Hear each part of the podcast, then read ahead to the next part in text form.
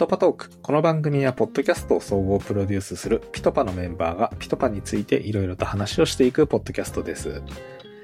今回もですね、えーポッドキャスト事業責任者、富山が、えーポッドキャスト事業でピトパチームにジョインしていただいている方々を紹介していく回になります。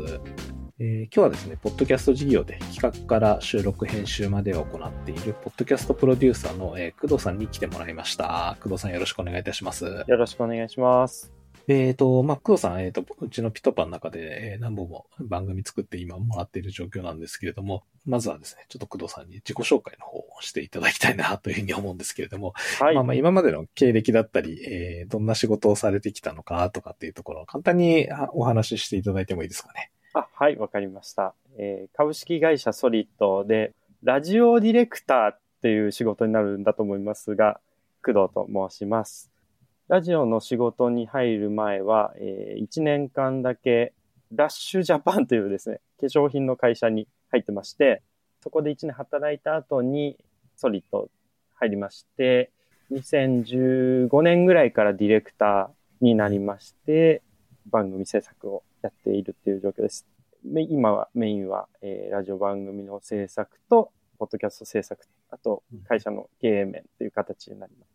あれですよね。ご家族でやられてるって言ったらあれですけど。そうですね。一応そうなってしまっうんたっていう感じなんですけど、ええあの、ええ会社に、あの、弟もディレクターとしていまして、代表が、あの、父なので、兄弟と父がいるという 状況ですね。うんうんうんはい。もうがっつりあれですよね。えっ、と、ラジオの制作のところっていうのもずっとやられてきているっていうような感じですもんね。そうですね会社とし。ても。はい。はい。会社としては、東京のキー局、本放送、文化放送をメインに、地方局もでいて、どんな感じの番組今まで作ってきたんですか？そうですね。基本的には、えっと、情報バラエティ、音楽情報バラエティ、ええ。あの、パーソナリティさんが選曲をして、音楽を中心に、まあ、地域の情報だったりとか、あと、うん。トレンドだったりとかを紹介しつつ、バンドさんだったりとか、えーシンガーソングライターさんだったりとか、そういう方々がゲストでいらっしゃるような番組がメインで作っていたもので、あとはミュージシャンが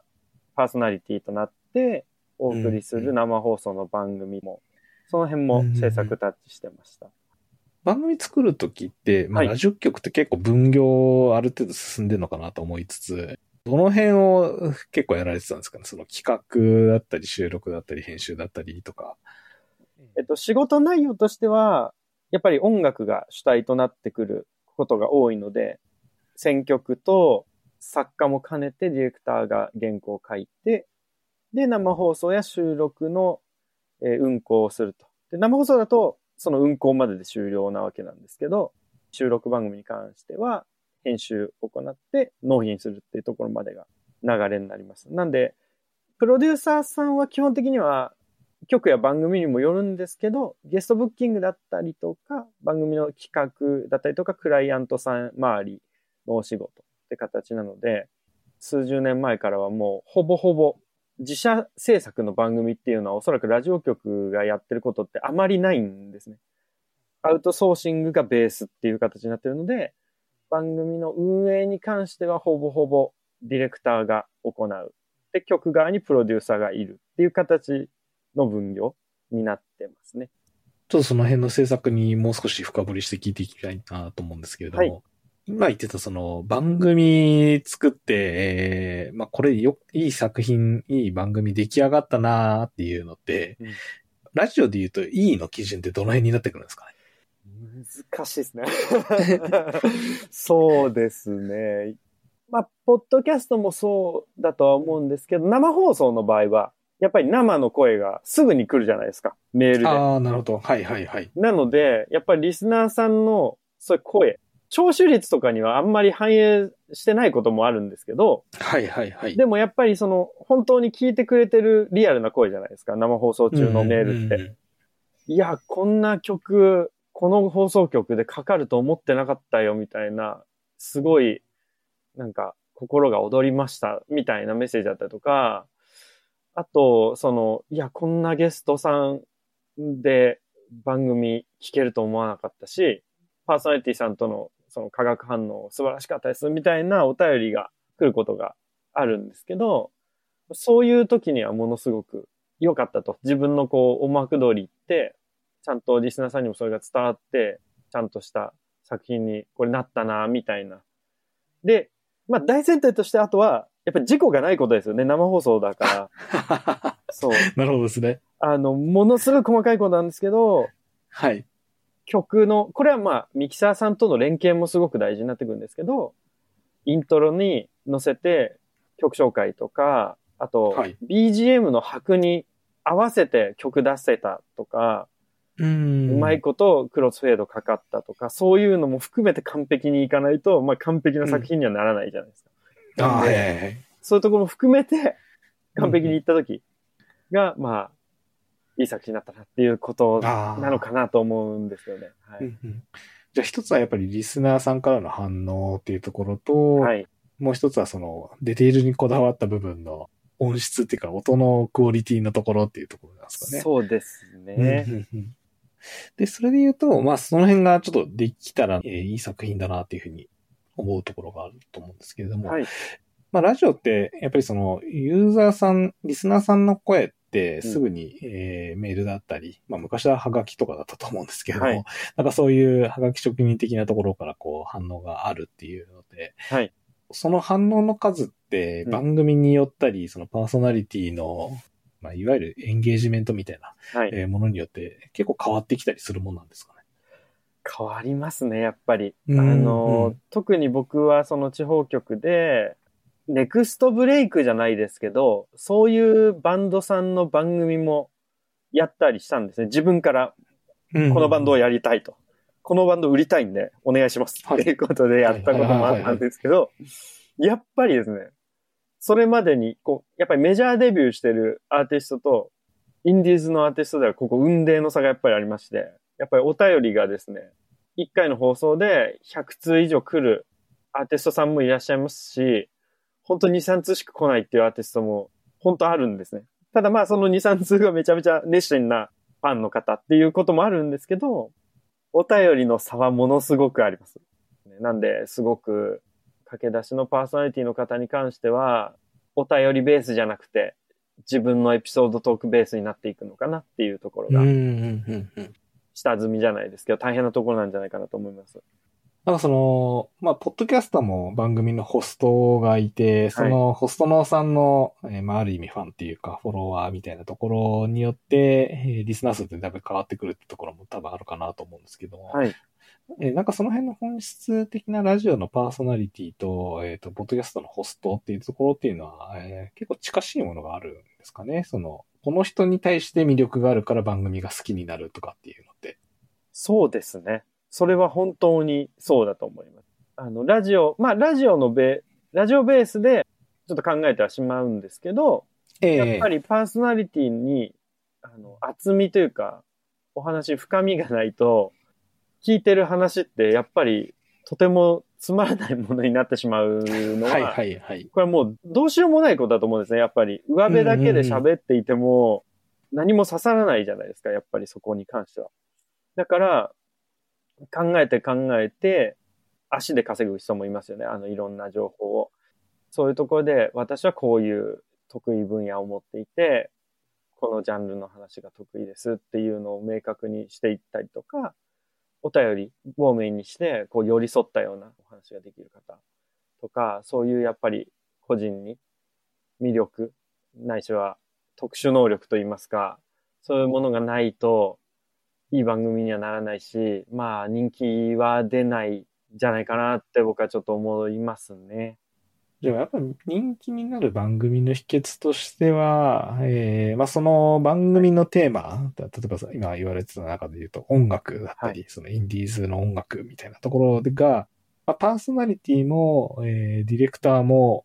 好きでないと、いい番組にはやっぱりなりにくいそうですね。になっちゃうんですよね。うん。だし、パーソナリティさんもやっぱり前のめりじゃないと、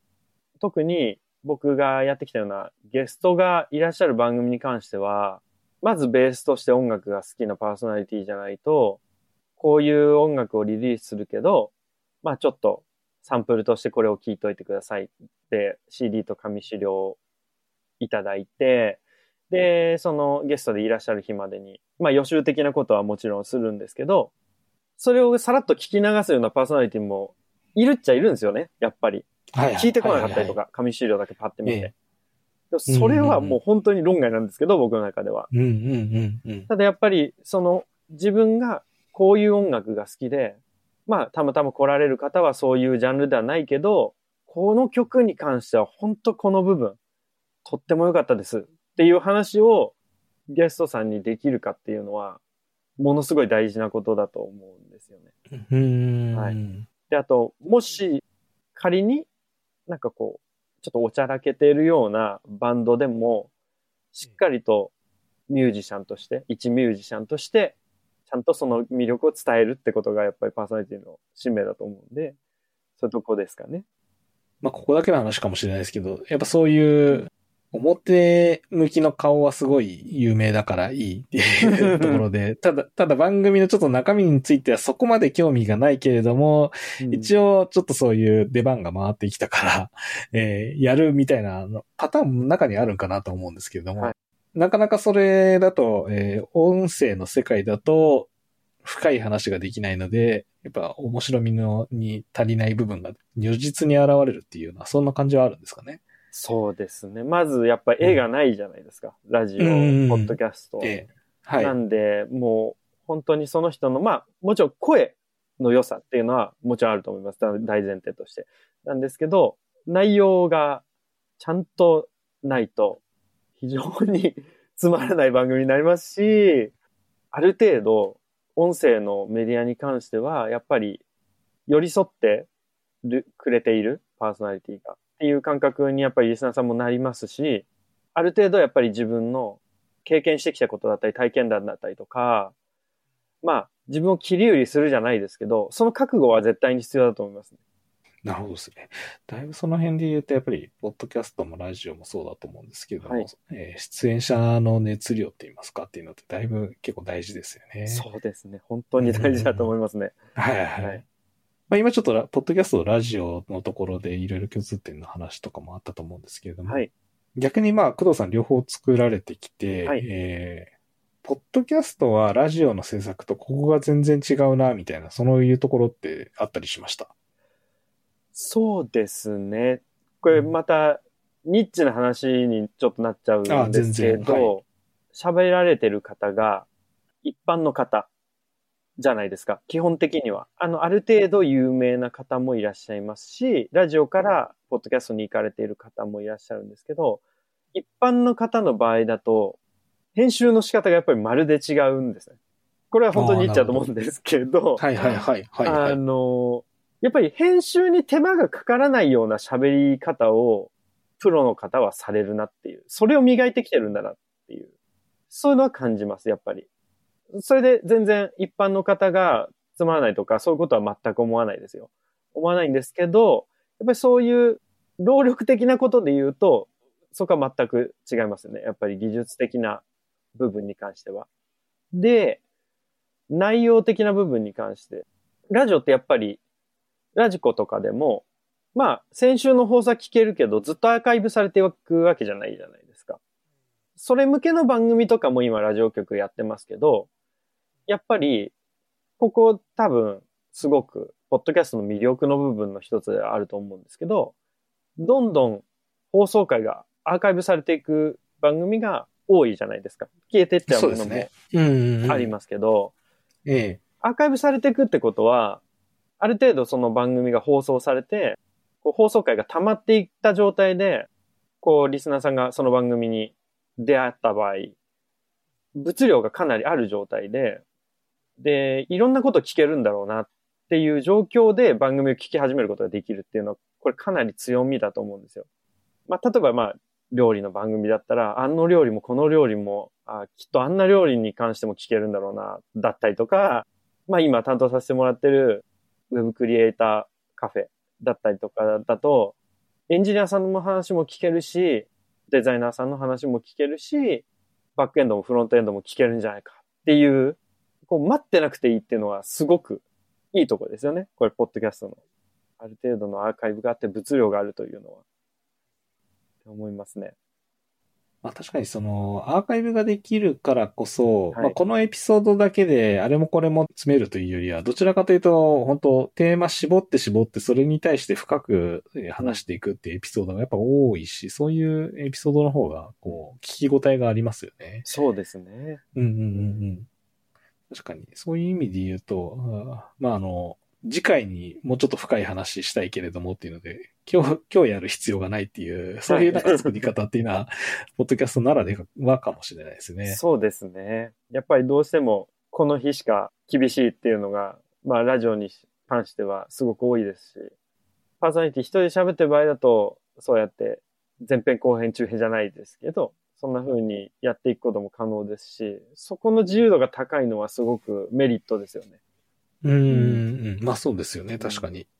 あとその、大抵の場合、一応スケジュールざっくりとは決まってるっていうのがあったりはしますけれども、はい。場合によってはなんか特別編みたいな形でポン出しすることも、ポッドキャストは全然その辺自由聞くんで、はい。ええなんかその辺の、あの、設定のやり方とかっていうのも、だいぶ使いやすさはありますよね。そうですね。いきなりこうやれるっていうのはいいですよね。例えばイベントが行われるときに、ちょっとイベント直前号みたいな感じで、ちょっといつもと違う配信ペースで出すってこともできますし、そういう柔軟性は、ポッドキャストはすごいいいとこですよね。ちなみに、工藤さん自身は結構ラジオとかポッドキャストは、あの、リスナー側として聞くことって、それなりにあったりするんですか？ありますね。あの、僕はあの、イギリスの音楽が僕はすごく好きで、高校生の頃からずっと。で、イギリスもオックスフォード留学したんですけど、やっぱイギリス英語とアメリカ英語ってすごい違うから、そういうイギリス人のやってる、イギリスのカルチャーを紹介したりとか、イギリスの発音で喋ってる番組とかって、結構ポッドキャストってあるんですよね。なんで、あそうなんですねはい。それ英語系のだったりとか、まああとはやっぱりミュージシャンがトークしてるものが多いです。で、僕のラジオ原体験みたいなのして残ってるのは、ベイ FM でやっていた、ポルノグラフィティのラジオ番組があったんですよ。で、それは中学生の頃に毎週聞いて、次の日に、まあ、ポルノグラフィティ好きな友達とそのラジオ番組の話するっていうのは、あ、ラジオって、あ、テレビと本当に全然違うんだなって思った時ですかね、うんうんうんそれがね。はい。ん。ど、どの辺が一番違うって感じました？やっぱり、テレビはマスに向けて話してますけど、子に喋っている、すごい少ないサークルに向けて喋ってるなっていうのをお便りだったりとか、ミュージシャンがでっかい番組に出るときに関してはやっぱりでっかい話をするじゃないですか。はいはいはいはい。でももう本当に日常にあったようなことを話すから、あ、このアーティストも人間なんだな、みたいな、そういうことですね。はい。を感じられるっていうのが。すごい面白いなって思いましたね、当時。まあ楽曲のこだわりとかはそういうのは話されると思いますけど、テレビで。でもそういう機材周りだったり、そのふ普段の暮らしみたいなのを話すのは、やっぱりラジオなり、ポッドキャストなりっていうところになってくるから、そこでしか聞けないですよね、そういう話は。うーん。まあ確かに。しかもなんかその、ニッチに話した方が、まあ先ほどの話じゃないですけども、その、リスナーさんからの反応も結構届くことが多いなっていう、なんか肌感覚がありますね。そうですよね。ええななんかネタに、このネタに対して深く考察を入れたような回の方が、えーそれに対する、まあ、同意の意見だったり、えーの反反論もあったりもしますけれども、はい。なんかいい建設的な形でのこう、広がりって言いますか、っていう話題が、あの、リスナーさんから届くことが多いなっていうような気がしますね。そうですね。うんあの、そこはやっぱりラジオと一緒で、ポッドキャストに関しては、双方向のこう、コミュニケーションができるメディアの一つっていうふうには思いますね。ポッドキャストも。ラジオも。はい。うん。ふうさん、今、あの、海外のポッドキャストも結構聞かれるってところですけど、はい日本と海外のそういう番組の違いってあったりします？なんかもっとフランクとか、もっとニッチとか、なんかそういう。そうですね。もっとニッチでもっとフランクだっていうのは本当にそうだと思います。で、あとは、日本の番組ってやっぱりある程度作り込まれてるよなっていうのは思います。僕結構、ポッドキャストの初期からそういうものに触れてきてはいるとは思ってるんです。あの、大学でも英語の勉強をメインとする学部にいたんですけど、そういうところで教授が、あの、この人のポッドキャストものすごくいい情報出てるから、みたいな話で、こう、教授が喋ってるポッドキャストみたいなのをお勧めされたりすることもあったんですよね。それはイギリスの方で？そうですね。とか、まあ、アメリカ人の先生もいらっしゃったから、そういう人はアメリカ人のやつだったりしますけど、あの頃って確か iTunes にポッドキャストが付属しているような状態。ああ、まあ、何年ぐらいですかね ?2003 2000一桁の後半だったと思いますけど。ぐらい。ああ、はいはいはい。まだスマホが出るか出ないかぐらいの、ね流行るか流行らないかぐらいの頃ですかね。はいうんそういうもう本当あれって黎明期なのかな？どうなんだろうな。はいはいはいはい。そういうところで、やっぱり本当ズブの素人だけど、アカデミックなお話みたいなのをすごい聞いてたんで、海外のものに関してはもう取って出しだよなっていう、うん作り込んでないけど面白いな、みたいな。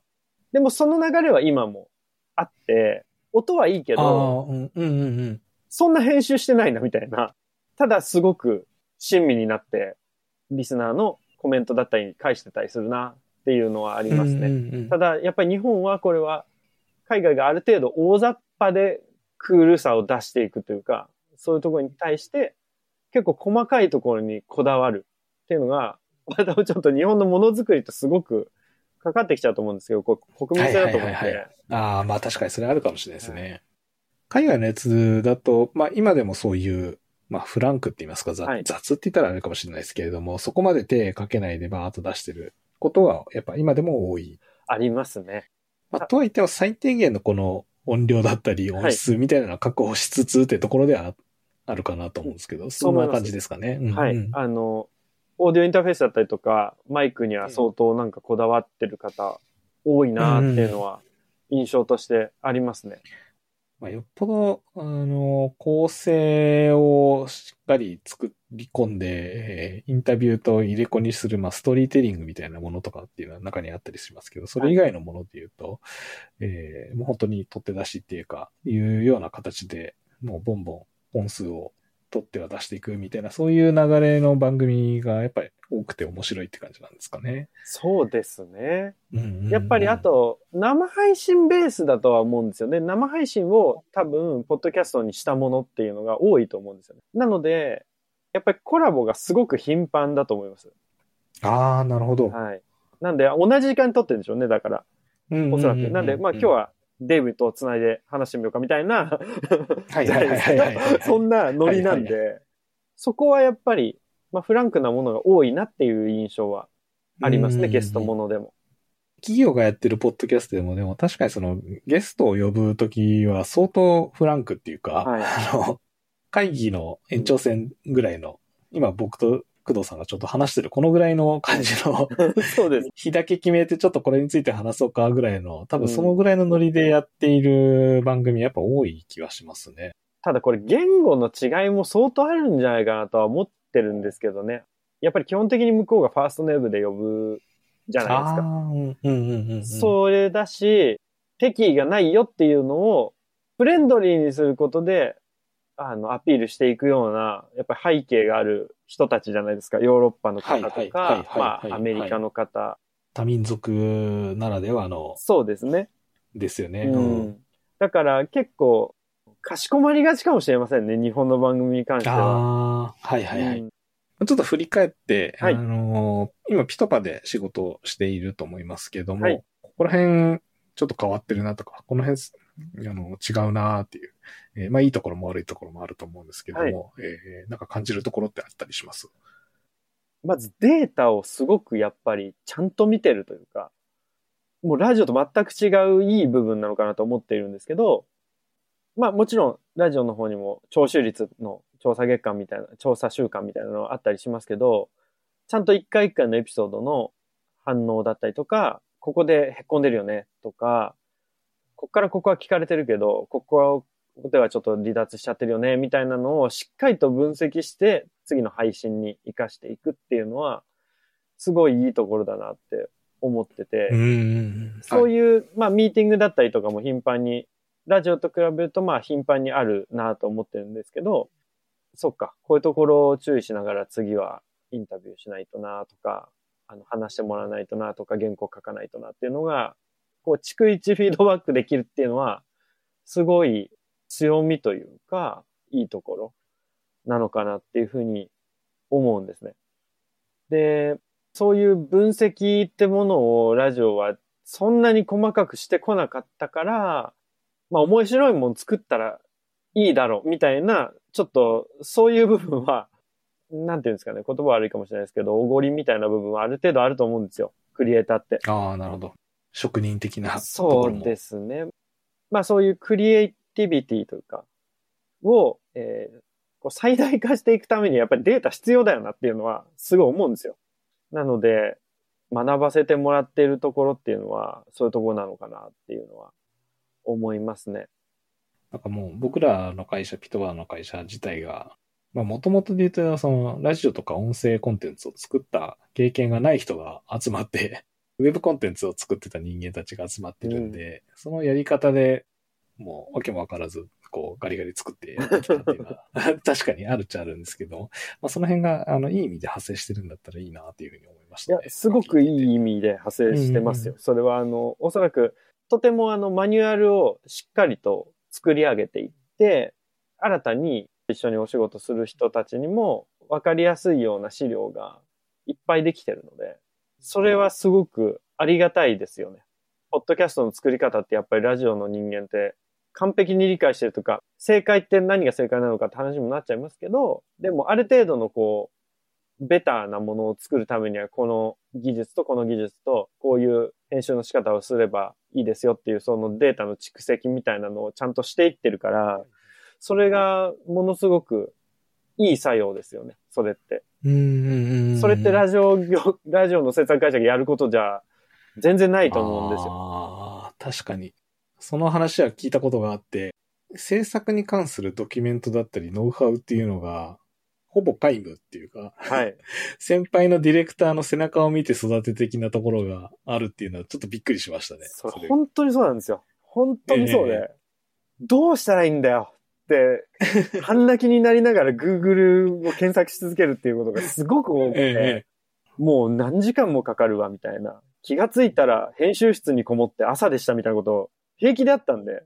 そういう部分に関しては、こう優しくサポートしてあげられるような体制を作り上げられてるっていうのが、すごいなと思います。それは本当に。ああ、は確かにい。。財産だなって 思います。あもしかするとそのネット、インターネット系の仕事とかがあれってトレンドがこうぐるぐる変わって、情報もどんどん新しくなっていくから、その情報自体を貯めていくことにそこまで価値がないっていう。逆にその情報をバンバン発信する方が、はい。えーこの人情報いっぱい持ってるなっていうので、こう注目されやすいというか人が集まってきやすいとかっていう、そういうのがあるあるんで、はい。僕とか、うんピトパの考えとしては、えー持っている情報は基本外出しして、うん。えーいろんな人にこう、どんどんノウハウだったり、えー提供していくのがいい方向なんじゃないかなっていうような気はしてはいるんですよね。じゃあちょっと最後の、はい。あ話を、えーあの、聞いていきたいなと思うんですけれども、えーまあ今、あの、まあラジオもやりつつ、はい。ポッドキャストも、えー結構精力的にうちの中でも作っていただいてるかなと思うんですが、はい。なんか工藤さん的に、まあ、仕事っていう面もあるかなと思うんですが、はい。ポッドキャスト自体になんか可能性というか、今後、こういうところが、えーポッドキャスト可能性あるな、みたいな、なんか、期待しているところっていうか、かそういうのってあったりしますかね？そうですね。ちょっとさっき言ってしまった部分あるんですけど、やっぱりラジオと違ってどんどんどんどんアーカイブされていくっていう部分がすごい強みだと思っていて、で、それって今後もずっと続いていくことじゃないですか。なんで、ものすごい知恵の泉じゃないですけど、なんかそういう風になっていくことが、あのー一つ、ポッドキャストのどんどん大きくなっていく可能性の一つだと思っていて、で、そうやって広がっていくことによって、まあその喋りのプロの方もかつて YouTuber にお笑い芸人とかがどんどん参入していったりするみたいに、今もうその流れってあると思いますし、たくさんの芸能人の方とかがもうポッドキャストやられてますけど、で、もっと一般の層から始まったポッドキャストの方と芸能バタから入ってこられたプロの喋り手の方がどんどんコラボだったりとかしていって、で、YouTube みたいにちょっと大きなメディアというか、そういうものになっていくんじゃないかなっていうのは思ってます。なんで結構、ポッドキャストってもう、レッドオーシャンだよねみたいな話をちょこちょこ聞くんですけど、いや、まだそうではねえだろっていうのは思ってますね。はい。まだまだ可能性があると思うので。確かにそうですね。まだ、その、レッドオーシャンっていうほどではないし、まあ、うちみたいな会社が 全然番組作って、リスナー集めたりっていうところもあったりはできるんで、えー、確かに可能性は全然広がっていくなっていうような気がしますよね。うん。ありがとうございます。わかりました。えー、というところで、まあ、あの、はい、かなり長い時間、あの、工藤さん話していただいて、すみません。今日は時間ありがとうございました。とんでもないです。ありがとうございます。えーまた引き続きいろんな番組制作のところで、え協力していただけること助かってますので、よろしくお願いいたします。よろしくお願いします。はい。えー、今後もこの番組ではピトパのメンバーが回ごとに変わり登場します。今回の放送を聞いてピトパに興味を持った方は概要欄のリンクからアクセスしてください。これまで制作してきた番組一覧、ポッドキャスト制作のナレッジブログ、採用情報を見ることができます。よろしくお願いいたします。それではまた。